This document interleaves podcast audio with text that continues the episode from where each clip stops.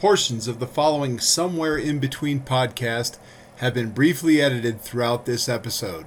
Most of them were simply rookie mistakes by the producers. Welcome to the first episode of Somewhere in Between with Coach Malls and the Coop. Let's test. Test your mic, will you? Test, test, test. We're good. We're kicking.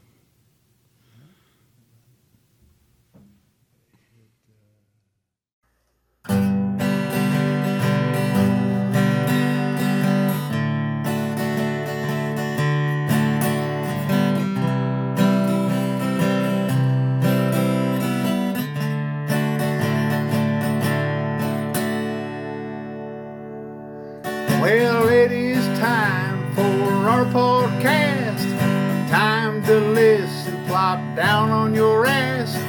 Grab a Coke or a nice cold beer. Put on the Bluetooth in your Wagoneer. Or whatever you drive. Yes, grab a Coke or a nice cold beer. Coach Moles and the Coop are right here to make you laugh. Make us sing while you listen to Somewhere in Between.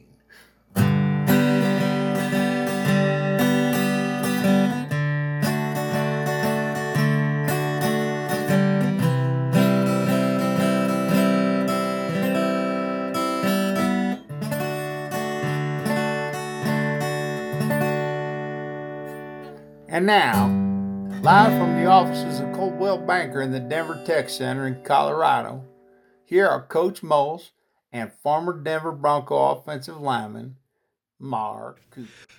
Hey, everybody. Welcome to Colorado and uh, Coldwell Banker offices in the Denver Tech Center with Coach Moles and myself, Mark Cooper, former offensive lineman for the Denver Broncos. And Moles and I both are Coldwell Banker agents here in Denver. And uh this is our first episode, so you are the inaugural bunch that gets to sit in with us and have a little bit of fun and have a couple giggles. Just to make sure that there's no confusion here, I'm Coach Moles. This is Coop, the Coop. Um, he's always going to be dressed fancier than I am. He's got a higher level of clients, higher level of self-esteem. He'll talk down to me, condescend to me. It's a problem, but uh, we'll get. But it's we'll, really not a problem, I mean, because you got to think about it in perspective, right? The offensive line is the smartest group on the field, and the defensive line, they just tell you follow the ball. They're not smart enough to not eat themselves to death. Well, fat bastards. That's a problem that some guys have, but unfortunately, yeah, you know, I don't have that problem. The second thing is, you know, it's like trying to compare a robin with a bluebird. You know, this isn't a, this isn't a world, you know, nuclear science that's going on on these football fields. My dad used to say, if you want to find the dumbest bastard on campus, just go to the football office. He's in there somewhere. So, you know, I could agree. I wouldn't with that. be bragging. I wouldn't I be bragging about your intelligence just because you were an offensive lineman. Okay. Yeah, so. But you, you know, we're going to tell some stories over the time, and I, I can I'll, I'll go back to one. We had a we had a fullback named Goo Goo Pop Rock. And uh, he was from he Naples, Florida. Like Great he, guy. Was he a laboratory scientist? And uh, yeah, and uh, yeah, and uh, Goo Goo was the biggest, strongest. Looked like Hercules. Um, and but he could only play about six or seven plays because Coach Lou Saban had such a sophisticated offense that it he just could only fit in part of it. But when he fit, he was he was a badass. Did you just say Lou, Lou Saban had? Lou Saban's been dead for thirty-five years. He had a complicated offense.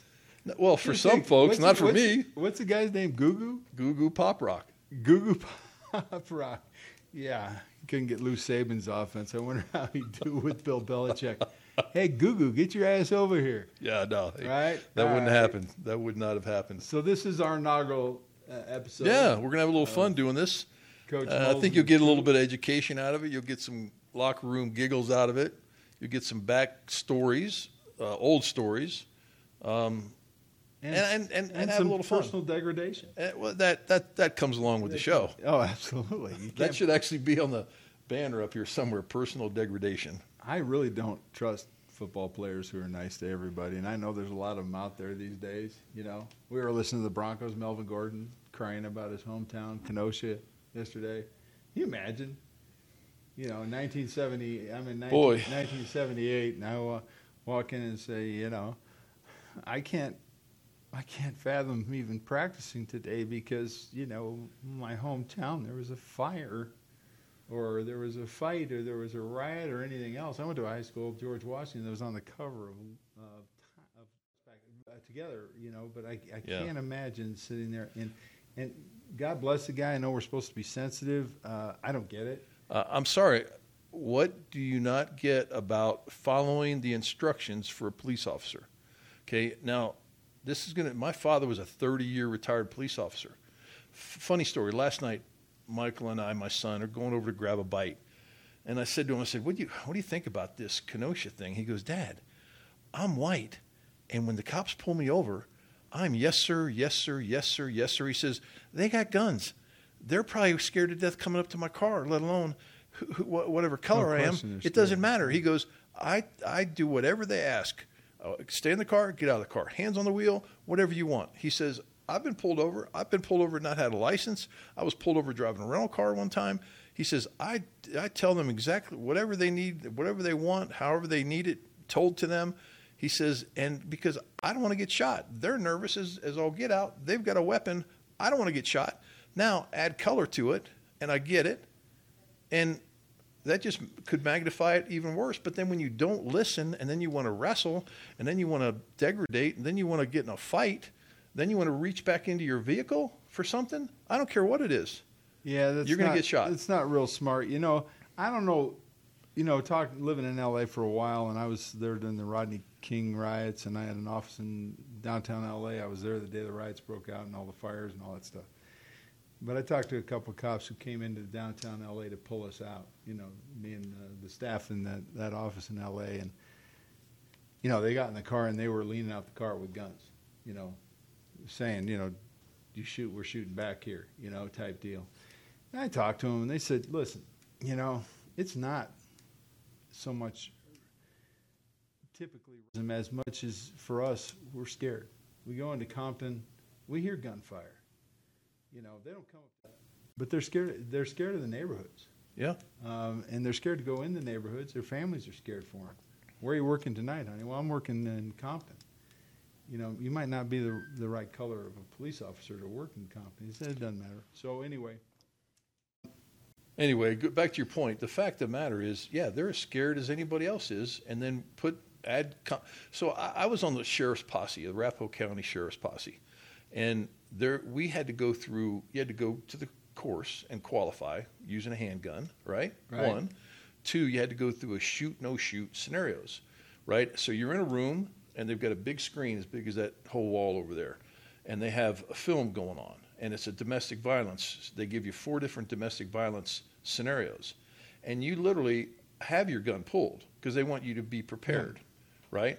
And then they, they run through shoot, no shoot scenarios. And let me tell you what, talk about blood pressure go up, uh, you you know, your awareness, you're watching everything, and you're just, you're trying to figure out whether it's a shoot or no shoot scenario, right?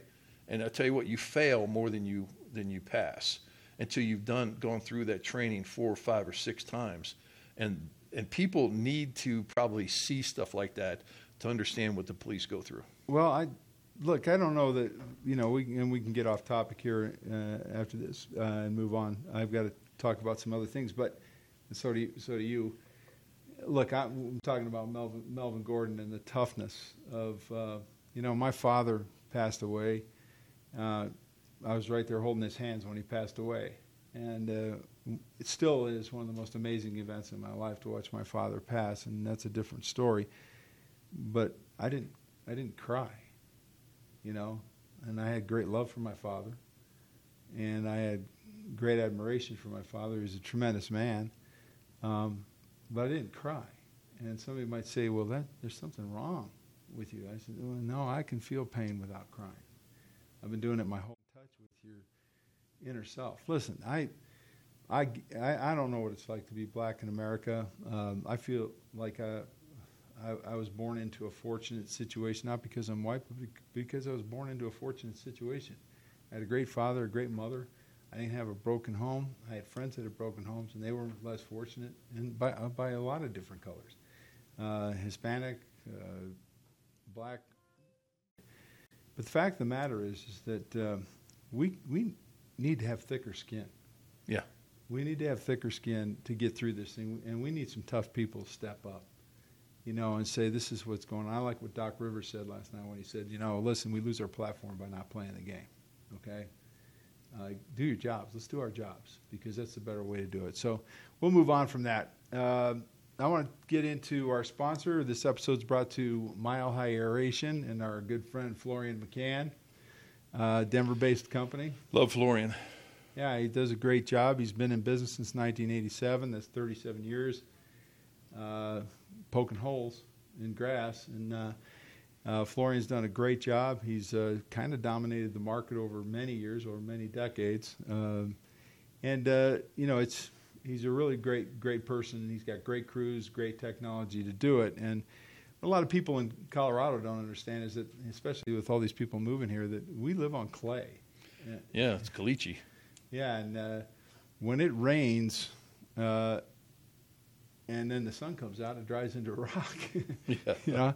And our grass is sitting there getting strangled by this rock, hard, this clay hardening, right? And people look at their lawns and go, why is it, why is my neighbor so beautiful? Mine's, you know, mine's dying, and I, I water the heck out of it.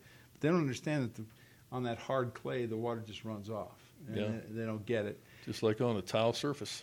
Yeah, and uh, I mean, every home is... Uh, I learned it. I learned it coming from Florida. I thought, you know, everything grew and you just watered it and it grew. But, you know, I lost a few trees, and then you have to go dig down around the roots, and you got to dig out that caliche, and you got I mean, it's like a rock. It's like, just like, it's like bricks when yeah. it comes out. So, I mean, you got to break that stuff up and aerate it like uh, like Flo does yeah, to get so, the water down in there. Yeah, so the whole, yeah, the holes that the, yeah. that the aeration digs, it allows for the water to settle in there.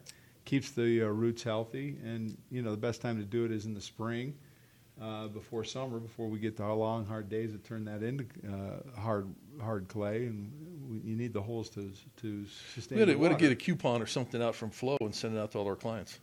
Well, Flo said that he'd be more than happy to uh, do the job in your yard, and because he's on our show, uh, you get the same price as everybody else.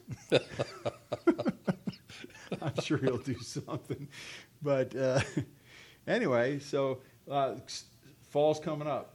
Uh, to save your lawn through the ice-cold winter this winter, uh, got got to get the lawn aerated so it comes out and it's nice and healthy in the spring next next year when when it all greens up. So anyway, to reach Flo McCann, Florian McCann, Flo we call him. Uh, he's, that's his nickname. Uh, his website is mile high services dot com, mile high services dot com. Phone number is three oh three, seven seven eight, one thousand. Uh, we're going to repeat that number. I'm letting it settle in a little bit. Get a little pencil or something. Type it down on your computer. Uh, his phone number is three oh three, seven seven eight, one thousand, mile high services dot com. If you, uh, it's time, September, October. Give Florian a call. You bet. All right, my man. So uh, we went through a topic uh, first before we uh, introduced our, our sponsor. Um, now we want to move to some of the uh, some of the problems with this uh, with the football world this year. Lot, this is twenty twenty, right? Well, you know, talk, you you you're a lot closer to the Chassa thing than a lot of folks are, because you literally were have been a head coach in in the high school ranks. Uh, now all I've done is yes. is coach youth sports, so we. had a whole different, we weren't had nothing to do with Chassa. So kind of enlighten folks a little bit about Chassa, because they're much like the N C A A, but you know the differentials probably a little bit better than anybody, because you've been putting guys in college for years.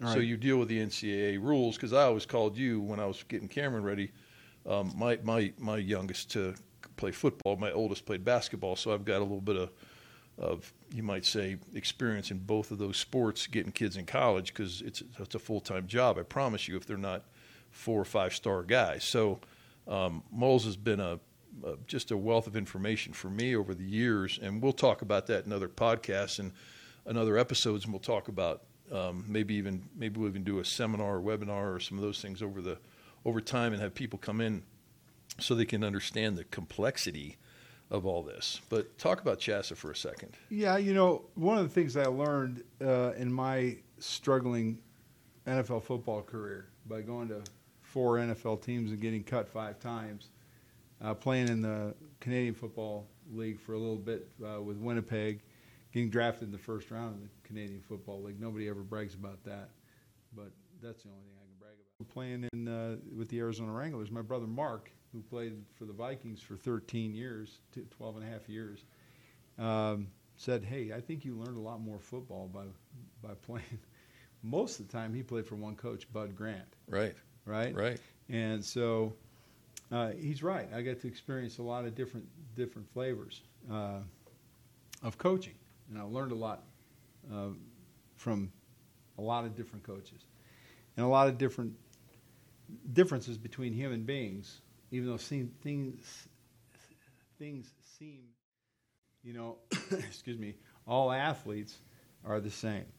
So most people don't know, uh, Coop, that, that Chassa is, is the Colorado High School Activities Association. A lot of people think of them as a governmental agency, like they're actually tied to some, the government. Right. Um, this is a membership-based private organization. And the membership is ba- it, it, they rule because they are given permission by their membership base, the, the schools, uh, the right to enforce rules, but the rules are all made by the schools. And most of the time the rules are made by principals and athletic directors and uh, and administrators in the school districts. And coaches generally have to follow that. So when they have a meeting, as per se, because I don't know a lot about them. I was going to look them up before the show, and I didn't, didn't have the time because I was with clients and writing some contracts and working. Um, like everybody else is. I mean, people don't have time to Google every, you know, fraction of um, every organization to try and find out about them. But so if, when they have a meeting, are the, is it athletic directors and, and the uh, school administration or foot, or the head coaches involved? Um, because what I when I saw the announcement come out, the head of Chassa, which was a, a lady, she basically acted as if she had no uh, authority whatsoever and was going by the governor's ruling on how many people can get together, et cetera, et cetera, of which is changing by the day with uh, they're going to allow people in the N F L stands. They're going to start allowing some people in the baseball. They're They're going to start loud. I think it's fifteen thousand, or they're starting to, the numbers are starting to creep up, of which um, is changing again by the day. Yet she acted as if she had no authority whatsoever but to cancel the season because of the governor. So she threw it on the governor. Yeah, well, you know, it was a pass the buck deal. Um, the governor uh, wasn't going to oversee Chassa. I'm sure, certain he might have had a problem with with. Uh, decision that went against his politics or his governance. Um, but she passed the buck. Uh, it's really, really simple. They they mentioned that they were going to cancel the season uh, sometime in July or maybe even June, uh, and they got overrun with complaints by parents, just hammered. Chassa was hammered. So we're going to make a decision later. Uh, looks like we still might play in the fall, and they backed everything down. And I thought they were doing that purposely so kids would not leave the state and go play in another state where they were playing football. Well, that was all part of the protest. Uh, the protestations of everybody had different dispositions. Of which we've seen, and two of my guys are gone. They're oh, in Arizona. There, there are, there are a lot of guys and gone. Others, right. You know, and that's... And I couldn't agree with them more. If yeah. you have the ability, the financial ability, or the contacts, or cousins, or uncles, grandparents, whatever, and you can go play somewhere, go. Well, hey, you know, you and I are both fairly conservative guys. Both probably vote vote, vote Republican, right? We're living in a very liberal state in some cases. Our governor's an extreme liberal, right? So I don't blame anybody who leaves the state and goes to a conservative state. No. Just there. Yeah. Okay. Now you take a look at uh, the the states that cancel football in the, in the in the fall and are moving it to the spring. Some of them canceled it altogether. Are all liberal states? Um, you're looking at uh, I don't know, thirty some are playing football. yeah, something like that. So, you know, what? And what, then I don't then, blame them at all, right? right? And then you know, no. Not only does it put the player at a disadvantage, what about the player's rights? The players have rights. That then that never entered the equation. Right. And that, and that woman at Shasta was playing politics. Uh, she she's you know she's a typical uh, person who's a public figure, a president of an organization that looks like it's a political organization and, and uh, tied to our governance, which it's not. It's a membership organization, and she backed down. She uh, backed it down, and uh, she I, I call them act nicers, Coop. People who can really. There's a lot of demons just floating around in there, and they can give you that act nice. And she put on a good act, but the fact is the Chassa. You take a look at like look, looking at club, for example. You know, you got club soccer, club basketball. You know, the A A U. We've had these stations, yeah. Yeah, club baseball. Yeah. You can't get you can't get recruited if you're club lacrosse, if you at club hockey. If you're n- if you're not in a club, you're not going to get recruited. You have to be in the best club to get recruited. Right. Okay. And so people say, hey, if you want to get recruited, you need to go play for Coach Schmeckelhagen over at the Schmeckelhagen Tigers. You know, if you want to get recruited, because the, you know the, your high school, it's not it's not going to happen. And those high school coaches uh, say, hey, it's not my job to get you recruited. But when you pay to be on a club team, which every sport in high school has, except football, okay? Football, football coaches, like I mentioned, we're not we're not that smart of people, okay? I hate to say it. Uh, well, speak for yourself. Well, you know, I mean, there's those who aren't smart who congratulate themselves and those who aren't smart and realize it. So, you know, I could still reach over there and chop block you. I'm certain you can, you know. Uh, now you'd hit my... Don't sh- turn your back. Now you'd hit my shins. My shins would dislodge from my knees and I wouldn't even know it. And I'd still be sitting in the chair. So anyway, these, you know, we we have coaches who are scared. Scared. And by the way, this is one of the reasons why you don't hear too many high school coaches, you know, around Colorado going, God, I love that guy, Mullaney. He's a great guy. I love him. But they don't, they don't, they want the protection of Chassa and they want no competition for what they're doing. And we have this traditional thing they hang on to where you got to play football in high school. High school football is the greatest in the world. You know, we don't need other teams out there. We don't need this. We don't need that. And they're in. It's all fear-based. They don't even, you know, like fear, it's it sneaks up on you. It hides from you. Well, that's the and, thing we noticed, too. When none of the coaches wanted their kids training with other trainers, oh, heck organizations, no. um, you know, outside people, uh, professionals in running, in uh, in anything. I mean, Coop, but you, you, you saw it. My most recent coaching job. Firsthand. Uh, I got asked to do uh, – hey, how, prove to me that you can do this better for our team by doing what you do with our team. And uh, I said, well, listen, I'm I'm just going to take the guys who want want it. You know, I, he said, you're going to take the best players and the hardest workers? I said, no, I'm going to show what this program is because you have to have balls the size of coconuts to do this program. And he goes, well, you know, our football.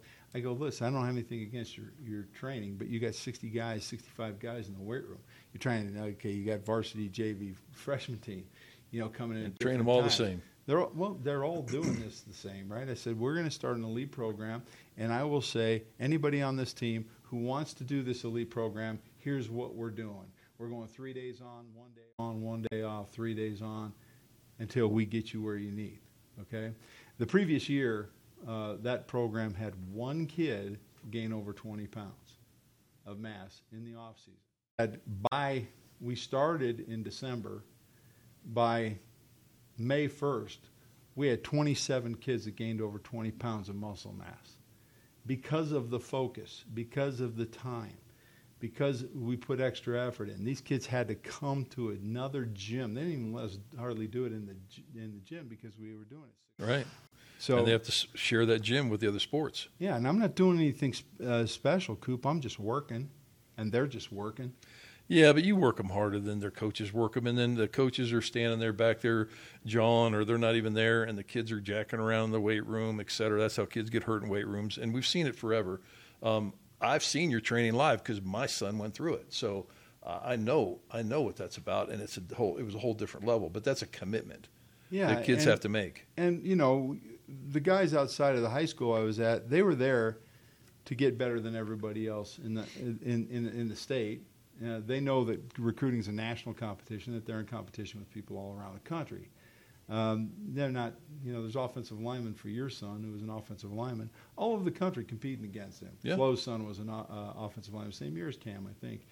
And when you go all the way across the country, you got to think about who you're, I got to beat these guys everywhere. I don't even know the guy I've got to beat. Right. So what do I do? I have to create this figment of my imagination that says, this is what this guy is. You'll never figure it out because you won't figure it out until you line up across from him. So you work to the highest level that you can work. You create yourself to be the strongest athlete you can be. And if you want to be recruited, that's what you're going to do. That's what you're going to do. So that's what we do. So we're going back to the Chassa thing here. I'm going to transition it back to the Chassa thing. Um, Chassa has, has rules that uh, placate to mediocrity. Uh, they don't have any competition. You know, they're so entitled and so enabled by the football programs. They don't have anything to do with the club, the club stuff, just the high school stuff. They have no control over women's basketball, women's soccer, women, you know, only football they have complete control of, okay? So they said no football, okay? And they said that the governor said no football. And the governor said, re- governor's recommendation was no football. And so here we are in a state where I have coaches telling me that kid's despicable because he took off for uh, took off for you know whatever high Arizona school or Chandler or, or wherever where, where, yeah. wherever they so, went. So let's see, the Broncos can play, but the high schools can't play. Well, yeah, those are grown men; they can make their own decisions. But we have grown parents. Grown men? Yeah. Yeah. Yeah. Okay. All those grown they, men. Those grown market. men don't have parents. Right, those grown men That's are on right. their own. The parent, at least the parents, have control over their kids in well, plus, in most know, forms I mean, and fashions. Paid, right? They're getting paid millions, Coop. They're getting paid millions. Yeah, yeah. So all the N F L, got, the N F L is the only, uh, the only, the uh, only what do you call it, uh, um, monopoly out there. Yeah, Chassa is too. Yeah. Well, okay, there you go. I, I, you're right. Chassa is too. When it comes to football, and I've been in the Chassa offices many, many times. So why, why, why wouldn't the high schools just say, okay, we are no longer participating with Chassa and do high, their own thing? The high school football? Yeah. Um, well, first first of all, they have teaching jobs with a stipend. They don't want to lose their teaching job, uh, most a lot of them. They try to get coaches that are in the building uh, teaching, yeah, uh, as many on staff as they can. Because well, we've seen that. Give a guy f- extra five grand and a whistle, and they call him a coach. That's right, and they tie him down uh, in the in the building, and they have control over him. Now, that wasn't a slight to other coaches because there's some quality coaches in this town, but I'm um, going to tell you there's also not. But that goes into college. That goes into the N F L, and we'll get into some stories about the oh, N F L yeah. where I had an assistant offensive line coach in Tampa who the year prior was a G A cutting film in Alabama who the following year was our head offensive line coach and didn't know who to block. I mean – He, yeah. he he just moved through those ranks the way they do. Well, so I get, look, I want kids to have the best opportunity. And, and a lot of people say, you know, I'm I'm motivated for the kids. If you were motivated for the kids, you'd want some competition. And you fight for the kids. You're damn right. But they can't. They can't fight for the kids over their jobs because they have their own kids, okay? They're gonna, their family, their kids, feeding them is a priority, which it should be, okay? But the fact of the matter is, Coop, these guys, uh, th- when it comes to getting fired or having their job on the line, that's why it's so important to get a guy who's in the building. You know, get him, because you got now his teaching job. He's in. But you get a guy like me who walks in and goes, excuse me, what'd, right. you, what'd you ask me to do? No, ain't going to happen. I got a brain. I can think outside the school district. Well, you're going to make trouble for me. You're going to make trouble for me if you don't do these things. So th- at the end of the day, why don't we have club football, Coop? Why don't we have something like that? Yeah, it, it, there's two dilemmas. Um, the one is that some parents would be limited because they couldn't afford it. Um, and that was an inter- that's an interesting concept to have a conversation about, because we had we had a travel team, and and the head coach, Kenny, would spend literally sixty thousand dollars a year, plus or minus, if you added up the flights and the rooms and and the equipment and getting kids back and forth and the vans and the shuttles and, and the food and everything that went with it. I know I know well, every not, I know every uh, whatever the name of the corral. You're not talking uh, about club football. No, no. Well, that that, that was kind of a, you might call that that that was a, a form of club football. No, I'm at talking the about A Y L the club, level. I'm talking about the club football in Colorado. No, where I get, you don't travel like that. Yeah, no, no. I get yeah. that. I get that. But that was a version of club football at an A Y L level, right? Yeah. And and not A Y L. And I've had guys walk up to me, oh, you coached with him, and you guys, he just tried to destroy A Y L. I'm like, try to destroy A Y L? Wait, A Y L, I coached it for two years and, and said, this is not for me, because I would have guys come on my team that didn't want to play. Their parents wanted them to play. I did, yeah. and, and you have a certain group of kids, you, you was your core, and then they flood you with all these other guys, and they didn't want to play. There's nothing more difficult to do than coach a kid that doesn't want to be coached, or coach a kid that doesn't really want to even play. And then you have to script them in for, well, I figure it was thirteen or fifteen plays, um, et cetera, during a game, and and still try and win football games because you're competitive, not just there to go through the motion. So um, that was a little bit of a, well, an yeah, issue. You, that So that, that should stay, maybe that should stay at the A F C level. You know what I mean? And and there's a, that's like a farm league of the of the N F C level, you right. know, et cetera. So, I mean, that, that whole thing could be restructured and fixed easily for the kids that really well, yeah. don't want to play, right? Well, look, let me ask you. I mean, what you're what you're saying is feeding into the, the next topic, um, and uh, you know, when I talk about club football, I'm talking about kids who really want to play um, outside of their high schools, kids who want to get recruited, who aren't chastised for wanting to be recruited, uh, kids who might transfer from a high school because the high school is, quite honestly, traditionally horse crap. You know, um, yeah, we're three and thirty over the last five years. You know, and and make the playoffs. And they, yeah, and the the thing is state, that these crazy. guys that live in these schools, they want they want to go to their local school, but they may not want to play for their local football program, and they're locked they're locked in. They can, oh, we have uh, school of choice. Yeah, you got to choose before your ninth grade year, and then you're stuck there, or you get punished year after year after year. You know what? Take your punishment and put it right where the sun doesn't shine, because I'm going to play club.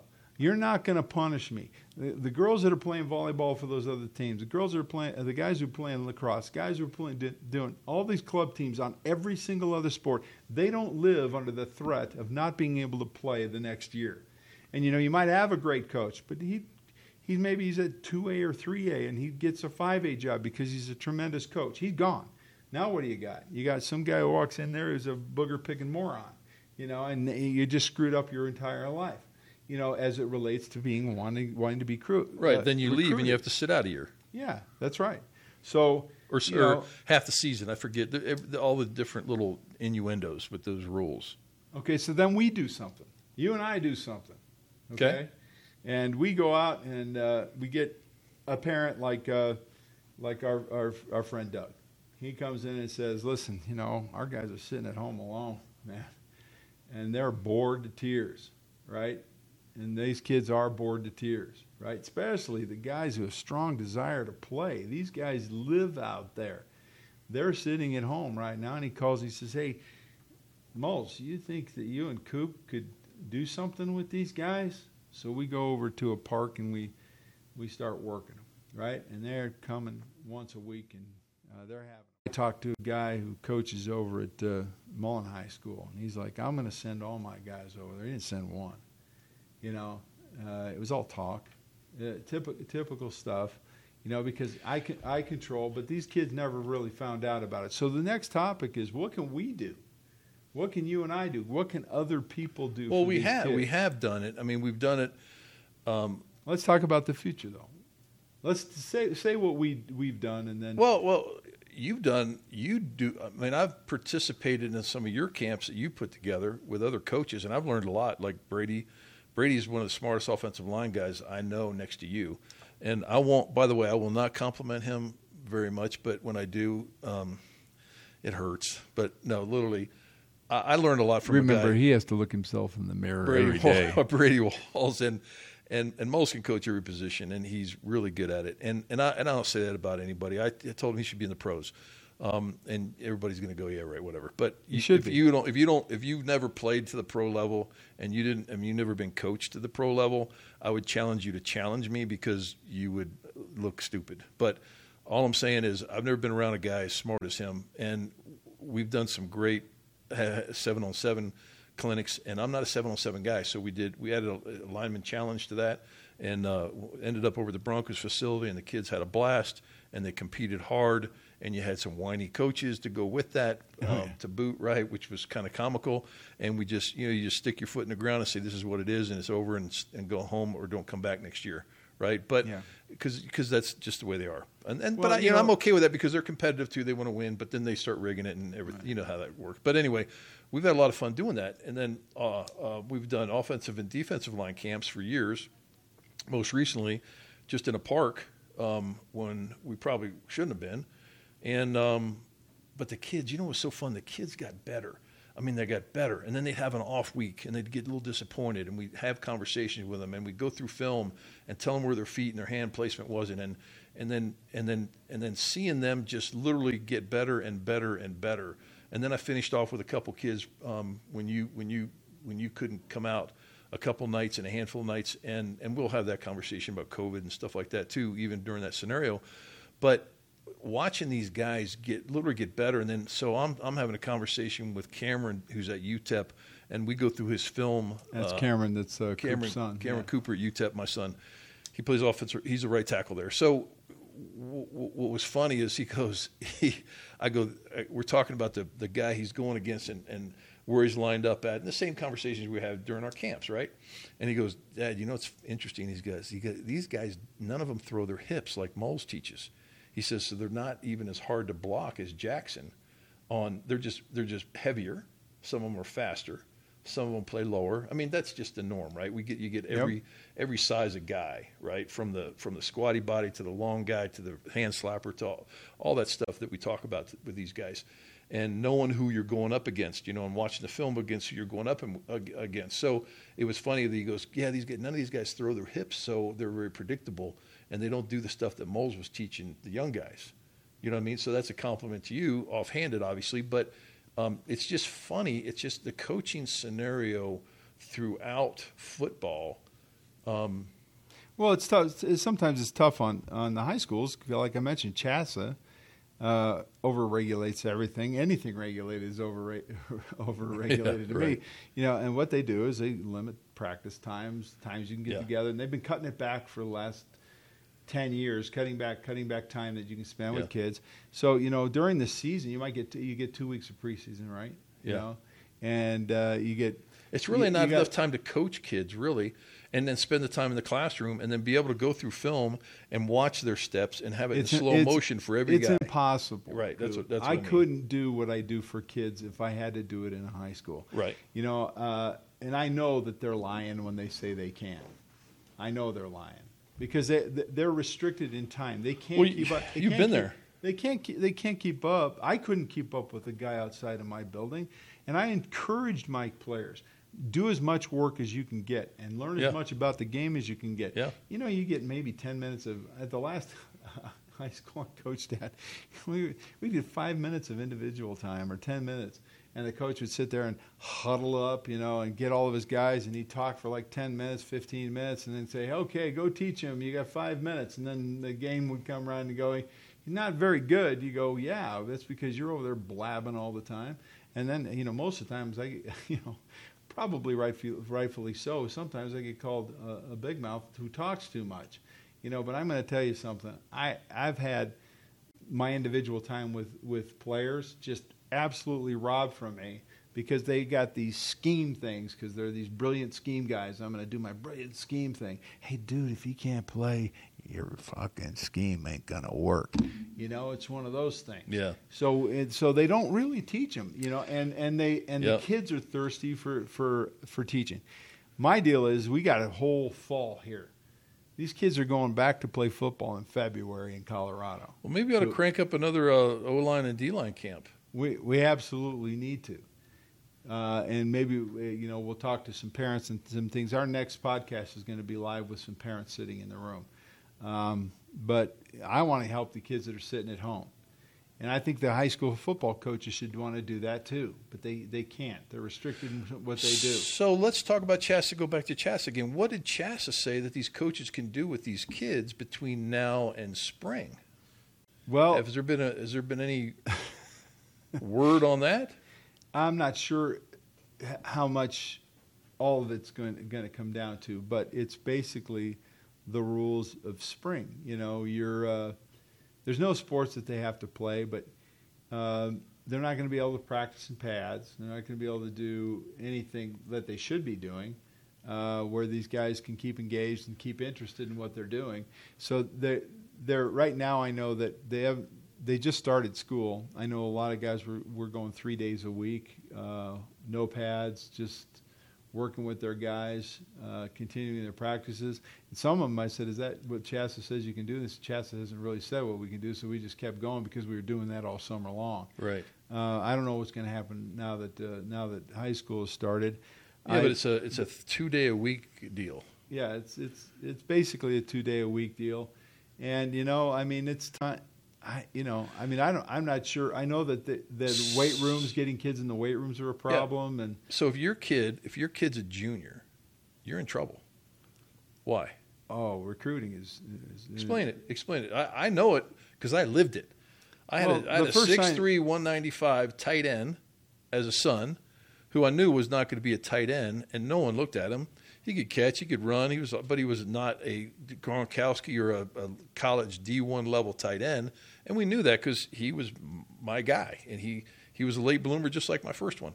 So he goes into his senior year, you and I are having conversation after conversation, he's training with you and your your group and doing the things that, that, that got him bigger. So he, he's a six six, two forty guy in his senior year.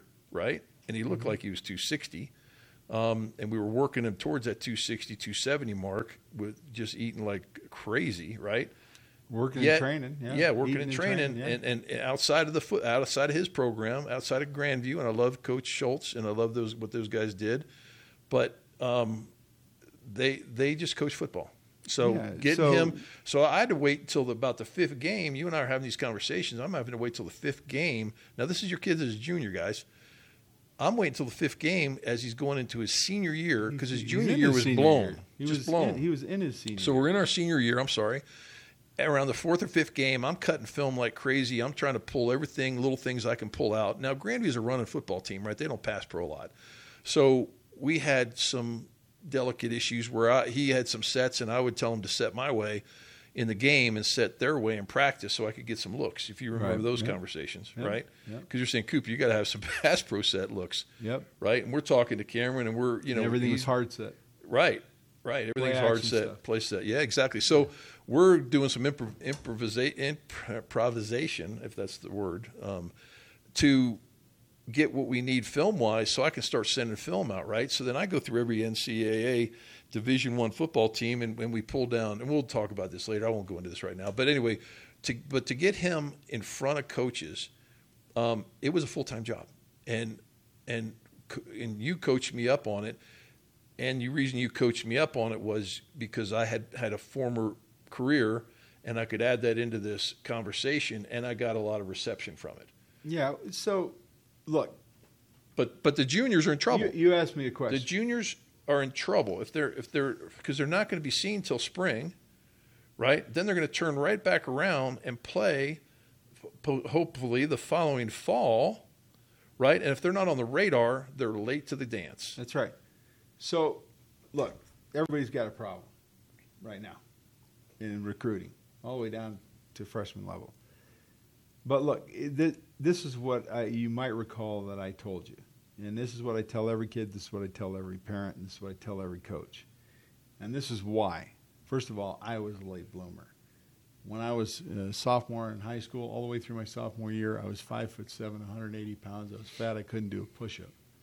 I didn't have a single hair on my body until halfway through my junior year of high school. And uh, I blossomed. By the time I graduated high school, I was about six four. and I weighed about two hundred twenty pounds. And I got an opportunity to play because of how I blossomed. You know, I grew. And everybody has a different time frame on yeah. this thing, okay? If you have the basics and you train it right, and you have the the fundamental body type to do this thing, and you train it right, every single kid has his now moment. The problem is your son had his now moment in his senior year in high school. Right. Okay, now let's go, Coop. You know, I could have told you when he was a junior, hey, start calling. But you can't sell bananas to somebody who's buying apples and can't stand eating bananas. Yep. And a lot of people tr- actually that would have turned. You, you said it flat out. If you sell them too early, you he's he's been sold. He's he's he's sold out. He's done. You're not going to get their attention again. And you know, there's college coaches that say, hey, listen, you. We're recruiting guys that are freshmen, sophomores. You know, we're doing this kind of thing. You're, if your son's a late bloomer, you, Alabama and Ohio State and these kind of schools are probably out for your son if he's a late bloomer. Right. Um, especially with the number of kids that, that you know co- that blossom, you know, their freshman, sophomore years, or even in the eighth grade. I see these guys with beards. You know, so yeah, yeah. So the thing is having the patience to, to for the now moment when he will get recruited. You don't want to show bad film to a coach. You know, I've, I've, I did, we used to work with the, I used to work with the, uh, uh, Alamateo at the All Poly, uh, camp in Utah until they did that rule about satellite camps that kind of killed his business. But every year for a de- decade and a half, the All Poly camp was one of the best recruited camps. And you took in, tons of kids from Colorado there. Oh yeah. And it was a great place to be recruited. Yeah. Flo went you know? with you. Yeah. Flo, Flo actually, that's where he had his stepping out party. Right. Right. So, you know, Uh, that was his now moment. Yeah. And right, because he was, a, as a junior, he was like six, what, four, two seventy or two eighty um, as an offensive lineman, right? Flo's bathtub used to scream when he got into it. He was such a mess. so Yeah, you know, Vaseline to pop in and to pop uh, out. Yeah, when he was a freshman, man, I, I, he came into our program. I had him do three push-ups. He got two and a half and then fell to the floor and rolled around and grabbed his arms and went, ah. And now he's a big brute badass. That now moment is so important for parents parents to keep their eye on. Uh, but the parents, uh, let's talk about parents for just a second. They don't really know. They think they know, but they really don't know. Oh, no. And they hate the truth. Well, you know, the early fact, on the until fact, until the now moment gets there, they really don't like the truth. Well, they get the They get the the truth in the kindest way from coaches because it's part of their contract. College coaches are like, yeah, we saw the film of your kid, and we really like your kid. Nice kid, good-looking kid on the football field, good player, good player. Yeah, we got him on our, you know, we got him on our watch list. You know, every kid's on their watch list. They Is don't that, lie about it. That's called the, uh, what would you call that? That's called the, um. That's called what's just your what's, just your normal old response. I mean, that's just your coach. Coach, is your, that your, is that your, your feel hand good, your blankie, your blankie speech, right? Yeah, it's kind of like dancing with somebody when, and you feel their hand coming around your butt side to grab your wallet. You know, that's what that is. And you know, and we'll have that conversation about D two colleges yeah. in the in a few other episodes. And yeah. let me tell you, that's interesting. Well, it, it's all act nicers. See, these guys have to act nice and. They don't help guys like me who have to deal with a parent. So they go, yeah, the coach said he really liked my son, and he really did this, and he really did that. And I said, did he off your son? He said, no. I said, check the check uh, their website, and you'll see that you know this week probably three or four guys got offered by that college and by that coach.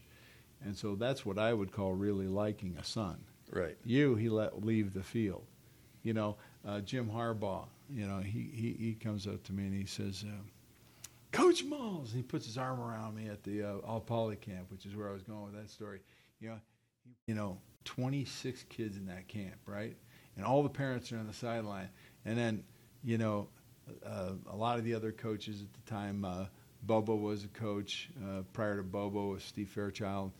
Uh, you got all these other coaches coming up. I've got uh, Fire and the C U staff, and I got all these different guys coming up. Steve Sarkisian from U S Relationship with a lot of these guys. And they're like, well, why don't you show him my son?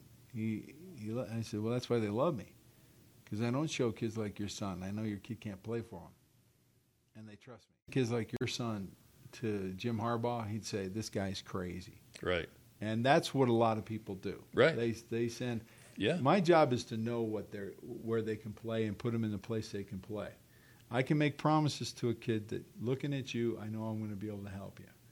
But don't be thinking that you're going to be playing in the Rose Bowl on, in the college football playoff, or that you're going to. You've got a max here. You you actually have a max. I mean, you're full bearded. You're only fourteen, much taller, um, and looking at your family, uh, this thing's going. This thing with your son, your son, you know, blossomed to six six, and you know, became a two hundred sixty pound. Make I gotta, those calls. Yeah, I got to. I got to.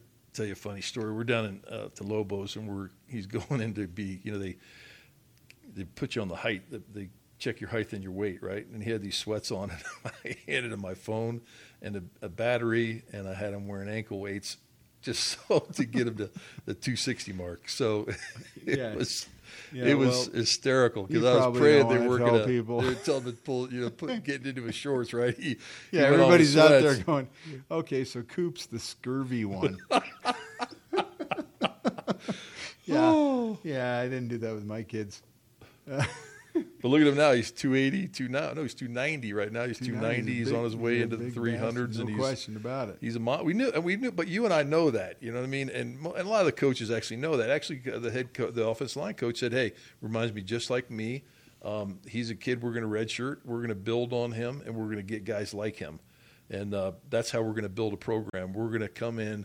We're going to find the right guys. We're going to build this offensive line, and we're going to try and keep, you know, uh, supplementing it with guys like your guy that we know we can get another year out of, and build build a program with guys like them. And I, I tell Mike Simmons all the time, Coach Mike Simmons, down at U T E P, I said, you know, you're you're putting the building blocks in place to win football games by, you know, building that offensive line like you are. So it's well, going to be fun to watch. Yeah, you can't. You can't play this game and win without uh, a solid front. We're uh, we're uh, starting to run out of time here, Coop. Uh, just to, to let you know, um, Coop's been involved with middle school football and high school football camps for a long time.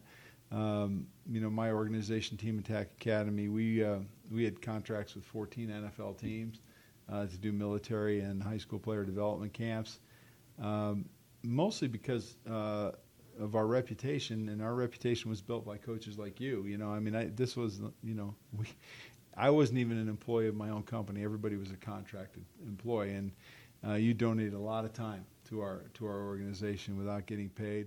Uh, you mentioned Brady Walls, also one of the original uh, guys with our with our company, and Brady's a brilliant coach out of Ankeny High School in Iowa now. Brilliant. He's got his own podcast called uh, Run the Power, if you ever want to hear it. It's yeah, you'll enjoy it. It's one of the top uh, podcasts out there on football. Uh, but building this organization was built around the, uh, I ended up contracting over three hundred fifty coaches nationwide to help me. Good guys. I mean, good people that worked hard. Uh, high school coaches that really loved the game, that wanted to get out in the winter, in the summertime, and get out into camps and work hard. Uh, work with an organization, work with National Football Academies, which was the Darren Slack Quarterback Academy, those kinds of people, yeah. and, and partnered up with them.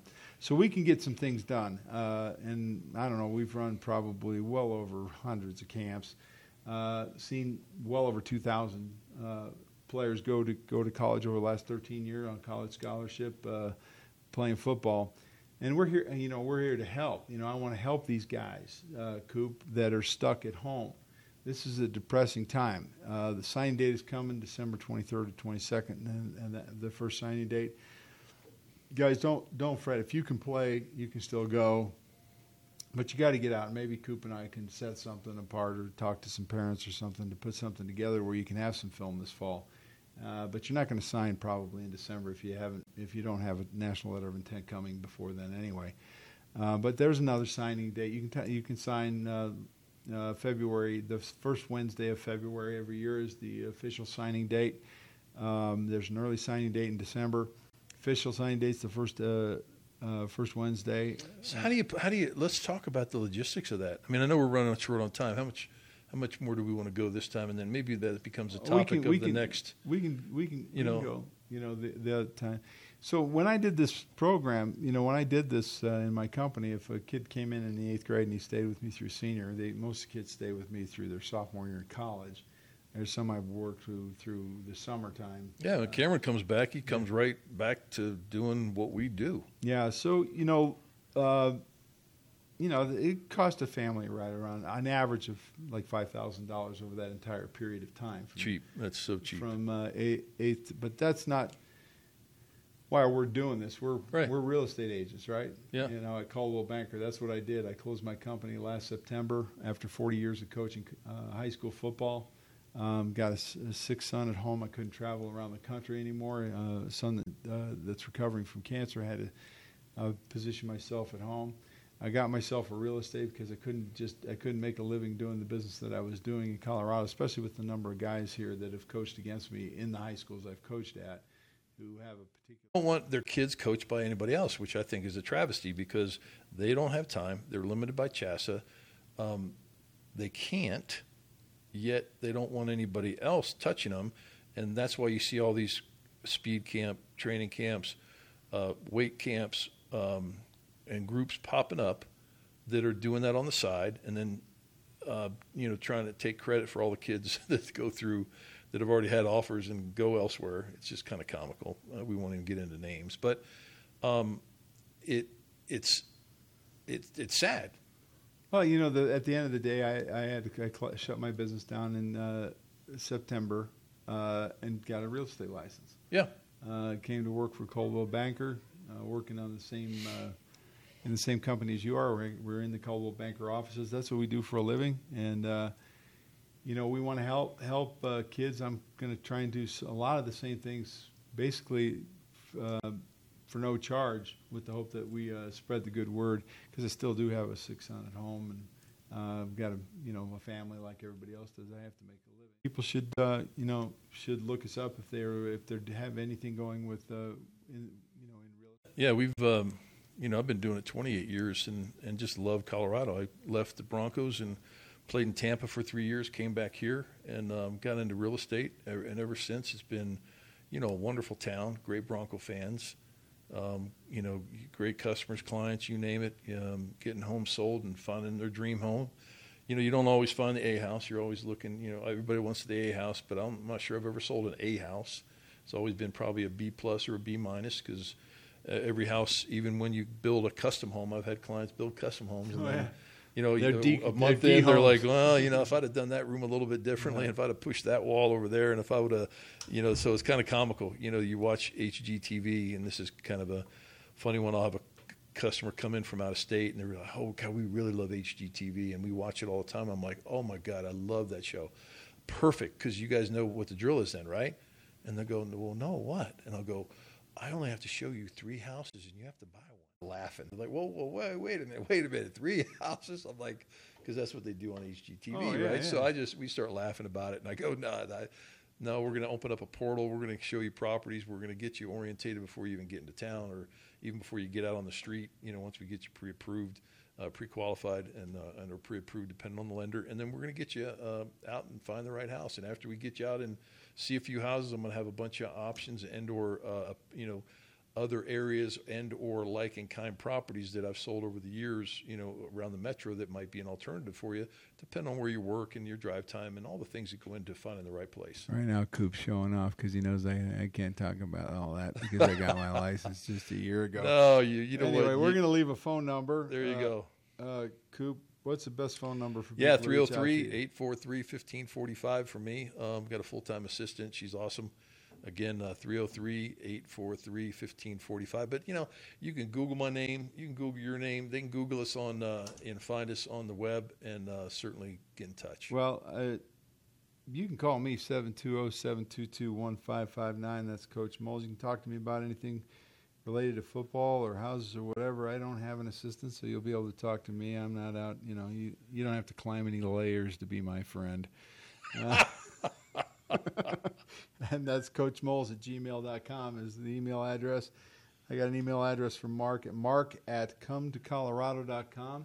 With a number two in the middle. Yeah, with a come, number two Number two, colorado dot com. Mine's easy, Coach Moles at gmail dot com, seven two zero, seven two two, one five five nine.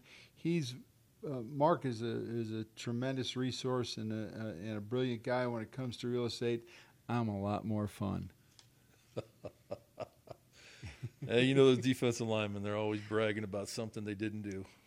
Uh, well, you know, offensive linemen think they're awesome because defensive linemen only have to do, you know, like get fifteen sacks a year and that's it, and they're oh, all one a game, pro. One a game. Yeah. Who can't get one a game? Yeah, well, one a game and they're in the Pro Bowl. Yeah, and here, here, here are Jesus. these guys, these big, sixty, seventy here plays. These guys are these big sixty, fat bastards. Plays. Big one sack.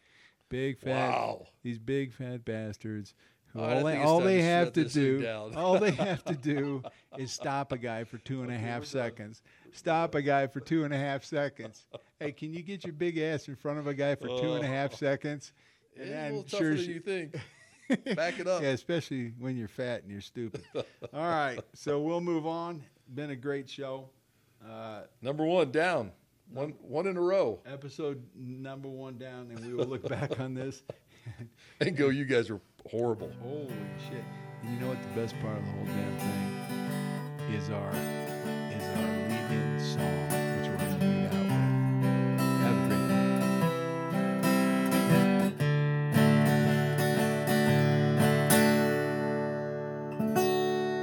Have a great day. Well, it is time for our podcast. Time to listen, flop down on your ass. Grab a Coke or a nice cold beer. Put on the Bluetooth in your Wagoneer. Or whatever you drive. Yes, grab a Coke or a nice cold beer. Coach Moles and the Koopa are right here to make you laugh, make a scene while you listen.